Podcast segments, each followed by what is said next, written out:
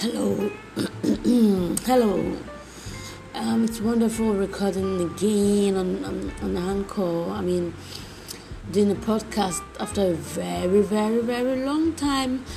How are you? I'm so excited to be doing this. All right. I mean, I mean, I'm just glad it's it's in May again. I mean, the last time was May, May last year. So this is me.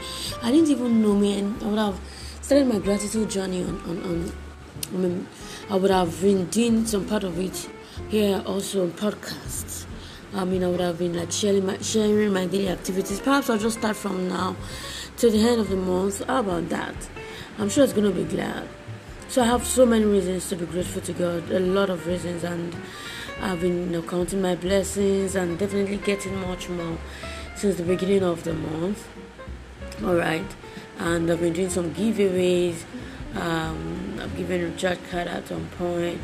I've um, offered free trainings, offered um, free clarity session.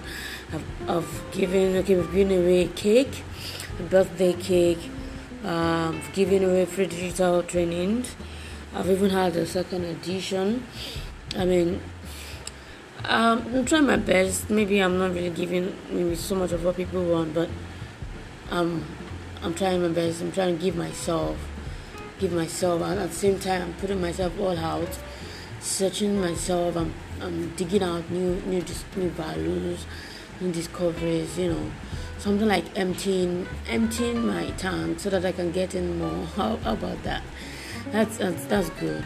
Most of most importantly I'm just grateful to God. Grateful for life. Grateful to be a vessel grateful to have value in me grateful to have people to share it with I'm grateful to be looking at another year ahead of me.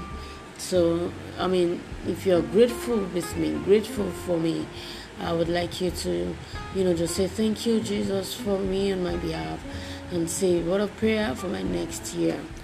I'll look forward to hearing from you. Thank you.